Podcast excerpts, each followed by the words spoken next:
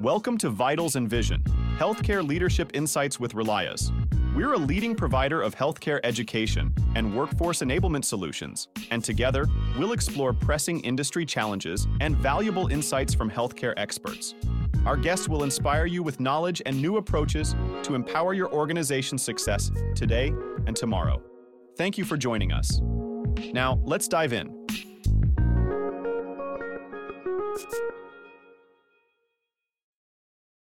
Welcome to the Vitals and Vision podcast. I'm your host, Leigh Steiner, a partner for behavioral health solutions at Relias. Today, we're here to explore the importance of understanding individual learning styles. Through my work as a stage director, I've learned that when you're coaching actors, they all respond to different things. And the key to a good director is really understanding how you can provide the right environment for an actor to really get the best work out of them. And this concept, of course, translates to any work setting and the relationships therein. So today, with the brilliant Lora Sparkman, we're going to dive into how learning styles and methodologies can really help healthcare workers learn and grow. Lora is a partner in Acute Solutions at Relias. She provides consulting and thought leadership and strategic guidance on the use and optimization of Relias's clinical solutions related to patient safety and creating reliability in some of the highest risk areas in healthcare, obstetrics and emergency department care, as well as other clinical areas. And among her other gifts, Lora is a nurse. And we know that when a nurse feels that leaders are invested in them and listen to them, they feel more connected to their organization. Welcome, Lora. Thank you. Glad to be here. We're going to dive into innovations in training and learning shortly. But first of all, I'd like to talk with you about, or I'd like you to talk with us about one of your areas of expertise, and that is maternal mortality, because it's always a big issue, but it's even a bigger issue right now. Talk with us just a little bit about how that issue became important to you, and maybe a little bit about some of the work that you do in that area. Absolutely. Thank you. Um, yeah, it's uh, maternal mortality. Obviously, it's a national focus. It's on it's top of mind all the way up to the Biden Harris administration and Medicaid and CMS and HHS, etc about how are we going to improve our maternal mortality rate compared to others in the world? And the us has one of the worst rates. So obviously i just um, being a mother myself having family involved in that i mean my background and the work that i have done historically over the years um, has not always just been focused on OB and improving outcomes, but rather focused on how do we transform care across the acute care enterprise to improve outcomes for the patients that we serve. And OB is just, you know, very interesting to me um, because I am a mother. I have lots of sisters and friends who all had children. And I had a little stint in my career where I actually worked for a managed Medicaid um, HMO, a managed care company, and we started a Medicaid managed care. And for the first time, I really got up close and personal to the Medicaid population and what it meant to moms struggling without the necessary resources I think that many of us take for granted around just even having diapers and formula. And when you struggle socially, and then that can affect your behavioral, mental health, and just the factors of, you know, where you live. Do you have access to resources? and uh, care and even the basics of life shelter food water um, when you don't have that and you're a new mom, the stress level is just off the charts. So bad things can happen, and we've got a, a, chronic problem in the U.S. about that. So that's why I'm drawn to it. That's why I'm very passionate about that work. But I've, I've spent a big portion of my career focused on how do you influence behavior change at the bedside with healthcare leaders and what they do to influence behavior change for the best outcomes. That includes using evidence based guidelines. What are effective education modalities?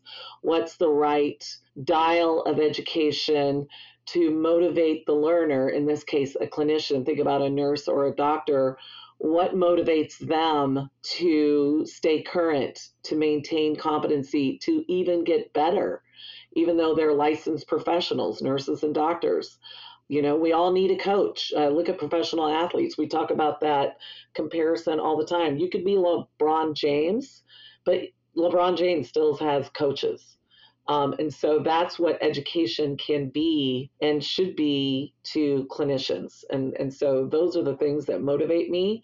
And things I'm most proud of are the fact that I've been involved in some amazing projects where we were able to influence behavior change in physicians and nurses and clinical leaders. And it's led to improved outcomes, reduced mortality, and re- reduced morbidity. Well, Lora, you said some fascinating things that really relate to our topic today in the sense of, you know, our focus here is uh, making good things happen. How do you influence behavior change at the bedside? What motivates people to get better in their work and to stay current and how education can be a coach.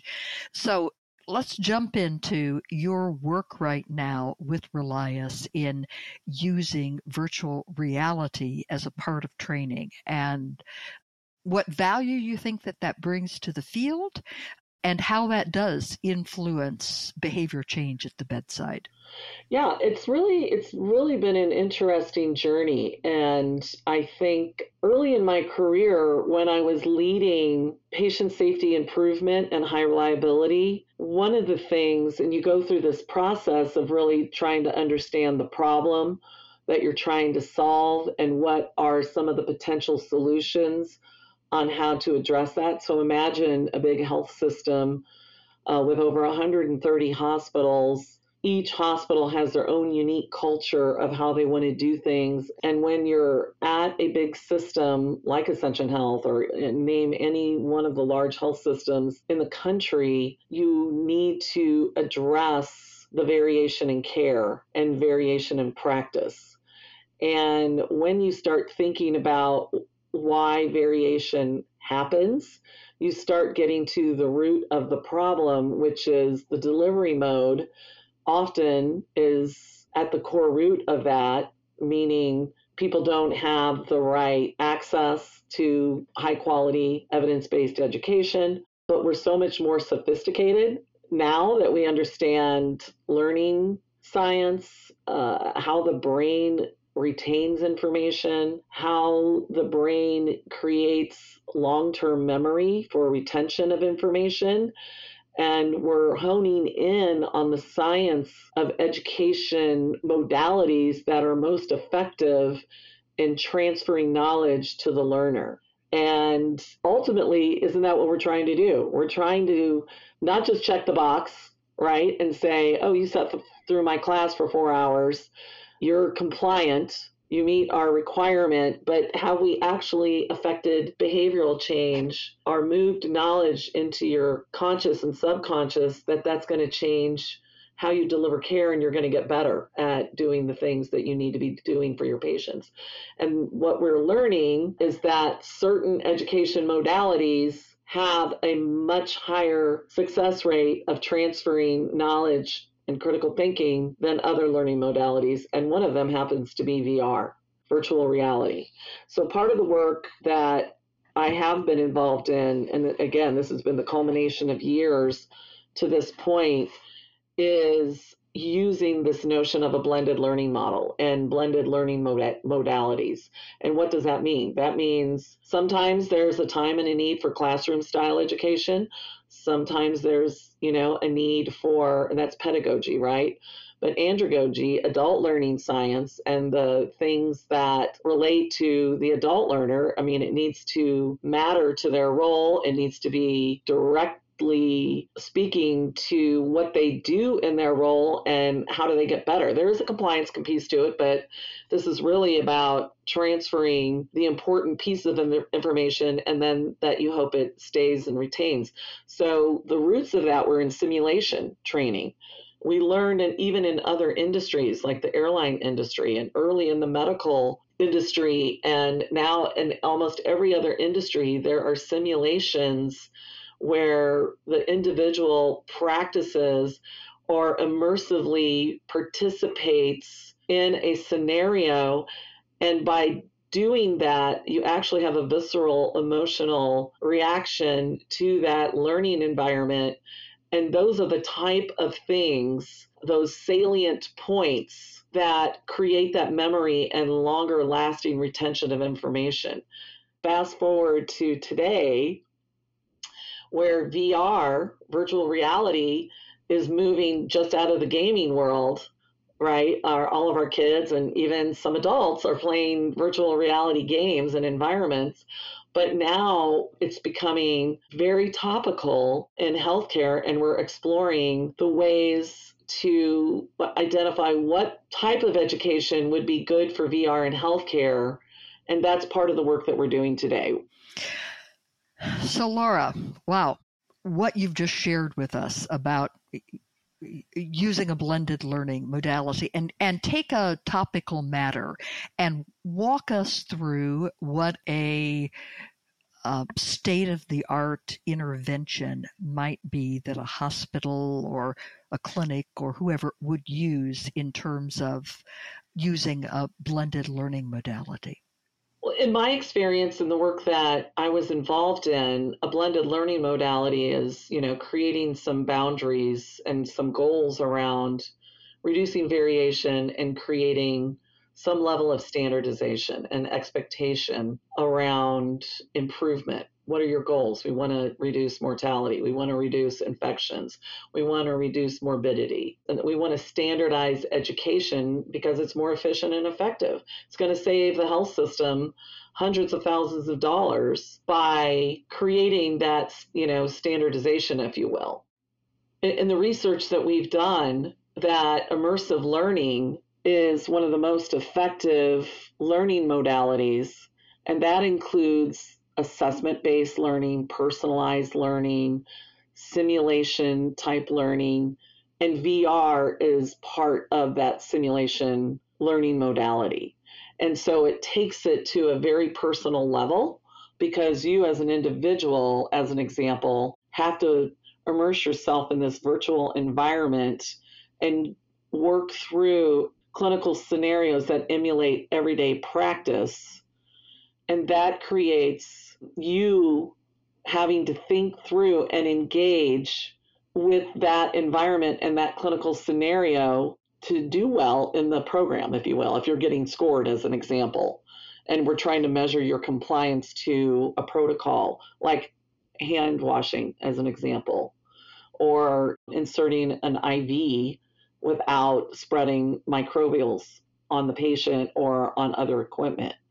So again, I go back to the fact that we're taught these basic things in our school. You know, I'm a nurse. I worked in some very intense, you know, clinical settings and then moved over to the administrative side and been doing this kind of business side of healthcare because I'm very interested in improving education and improving the clinician at the bedside so they can be the best that they can be. But we've got to create that technology in order to help our you know fellow coworkers have access to that type of education um, and training and and so VR I mean one of the other issues we're dealing with we're t- you were talking about nurse retention right and that's kind of this whole series which is that's obviously a big rock we're trying to move and improve in healthcare today.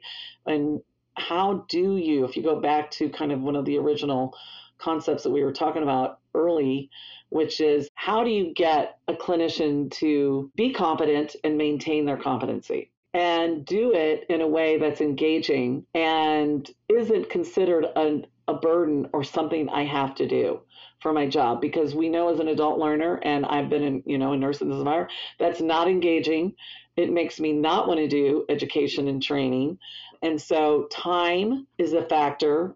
Engaging with modalities that help me learn and respect my time, that's what I'm interested in. And that's how that's the connection to virtual learning. Some of the other, this is really new, but early indications are already pointing to, and you alluded to this, I think, in your opening comments, that there is lots of work happening right now at the nurse leadership level on how do you retain and still maintain a competent nursing workforce. And it's actually just not nurses, right? But for the sake of this conversation, we'll focus on nurses. It's other um, clinical professionals as well, other healthcare workers where there's shortages. But for for nurses and retention, when you when the nurse feels that they are listened to, that they're part of the solution, you invest in their professional development, their growth, and you help them assured that they are competent, they are engaged, they joy returns back to their uh, professional you know desires and how they connect with their patients and they're less likely to leave the organization when you are hitting those levers with nurses. So there's a lot more science and a lot more strategies out there around that hospitals are working on towards you know effective strategies to retain nurses. But one of the things that Relias as an education leader in this country is focused on is to make sure that you know we're bringing science-based evidence-based solutions and education modalities that help these clinicians be the best that they can be and help health systems make sure that their workforce is competent and ready to take on the challenges of um, really complex patient care. Talking to your colleagues, what are they telling us right now about how they are being taught, about what they learn, and how that affects their allegiance to the organization, to the work, and therefore the likelihood that they are to be retained within that workforce. I've been doing this work a long time, influencing behavior change, and I've learned a lot along the way around models that work.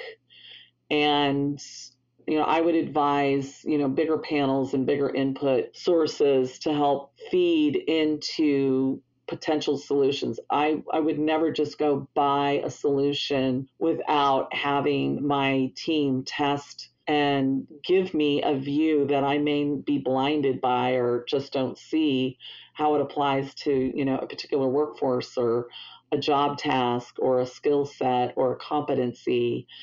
And I would make sure that I'm, you know, looking to incorporate that. I mean, some of this, uh, you know, I Assessment based learning, we know is effective. That's an immersive learning tool. And I've been, you know, promoting and I've utilized a lot of simulation modalities in my career, and physicians and nurses alike far prefer that type of education experience than what we traditionally fall to, which is classroom style learning, flat file, education learning, e-learning. Um, I mean, they, you know, we are a technology forward world. Healthcare tends to be a little bit of a laggard in that space. Uh, it takes a lot of time to get to change management and adoption of new practice sometimes, but um, I think the future actually looks brighter around delivering innovative education tools like virtual reality and more common use of personalized assessment based learning and better understanding the appropriate time and use of pedagogical type learnings, classroom style learning. Push, you know, sometimes that's still important, but it needs to be super interactive um, and to maintain and hold engagement of the adult brain. And so those are the facts that we know. And so we just have to make sure we're starting to incorporate those into our learning models going forward. I think those type of initiatives and that type of progress of implementing those educational strategies and engagement of your workforce is going to really affect a clinician's decision to say, yeah, I really like my job. I feel important here. I feel heard. I feel invested in. My leadership cares about making sure I'm successful and my organization is successful. You know, the grass is not greener on the other side. I'm not going to leave. Those are ultimately the goals we want to try to achieve, but I think that that's where we're headed as a education industry and healthcare. Yeah, yeah, and you just summarized there beautifully sort of the literature on what we know about retention. What we know about that uh, retains people in the workforce, that my leadership, that I care about what I'm doing, I'm invested in my work, I believe in my work, my leadership cares about me and my performance, and I have access to the kind of tools that I need yeah. in order to perform at my best. And that's pretty much, I think, what we've been talking about here. You know, I'm a nurse, and I think that um, back in the day, you know, when I was a young nurse, it was more challenging to get a job in healthcare back then. And, you know, there's a big opportunity uh, to fill the gaps in uh, with nursing. And so nurses in some ways i want to say nurse nursing has been empowered and in many ways i think nurses look at hospitals as a commodity that if i don't get what i want out of hospital a i can just go over to hospital b and they're going to accommodate me in ways uh, in meeting the needs and things that i need to be my best self as a nurse and so I I think that's a good thing for the profession of nursing um, to make sure that they're voicing and and in, you know and speaking up and out about what they need in order to be an effective and safe care provider. And that includes all the things that we talked about.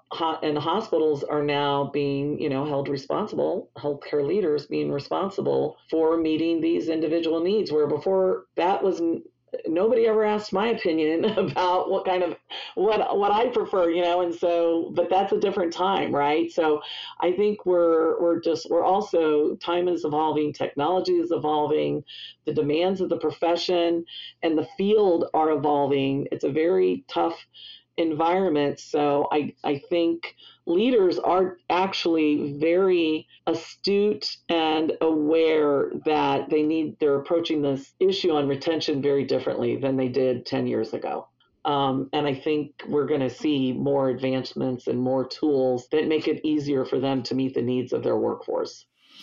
As we bring this focus to a close today, what else do you want to leave the listener with? What is the most important thing about this topic that we want to leave the listener with and to challenge the listener with today?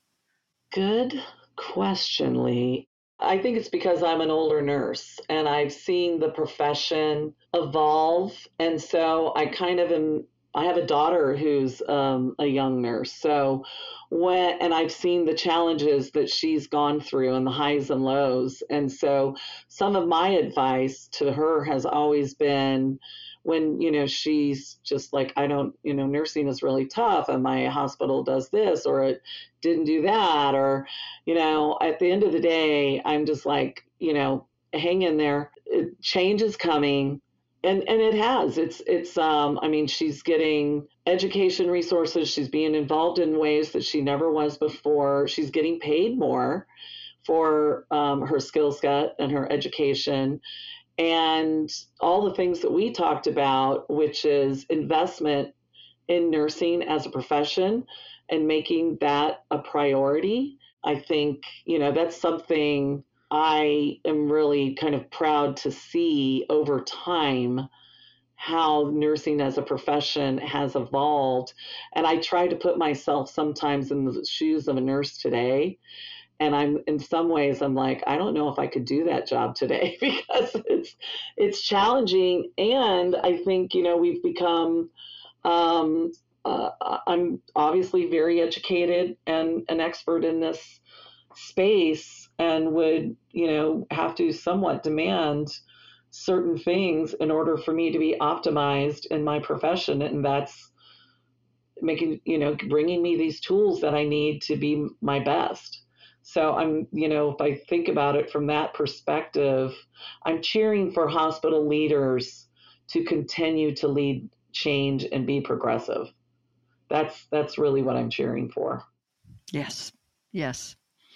Well, I love being with you because I always feel your committed passion to making healthcare a better place and helping us focus with rigor, scientific rigor, on what are we trying to uh, affect here? How do you improve care at the bedside or and how do how do we make that better and that you you are a committed passionate human being about that yes lora sparkman who has this spark that has uh, inspired her and always inspires me when we have a conversation. Well, thank you, Leigh. You always make me smile, and uh, it's just such a joy to spend time with you anytime. So, thank you. Thank you for listening to this episode of Vitals and Vision. We hope that our discussion on the connections between education, high competency, and retention has sparked curiosity and encouraged further exploration. Remember, success starts with a clear vision and vital strategies. We look forward to having you join us on our future episodes. Thank you for listening to this episode of Vitals and Vision, brought to you by Relias. If you enjoyed what you heard, please consider subscribing and leaving us a five star review. Feel free to share this episode with others. It really helps. If you have any questions, comments, or suggestions for future episodes, email us at vitalspodcast at go.relias.com. Thank you for your continued support. We appreciate you joining us. Until next time, keep exploring, keep learning, and keep growing.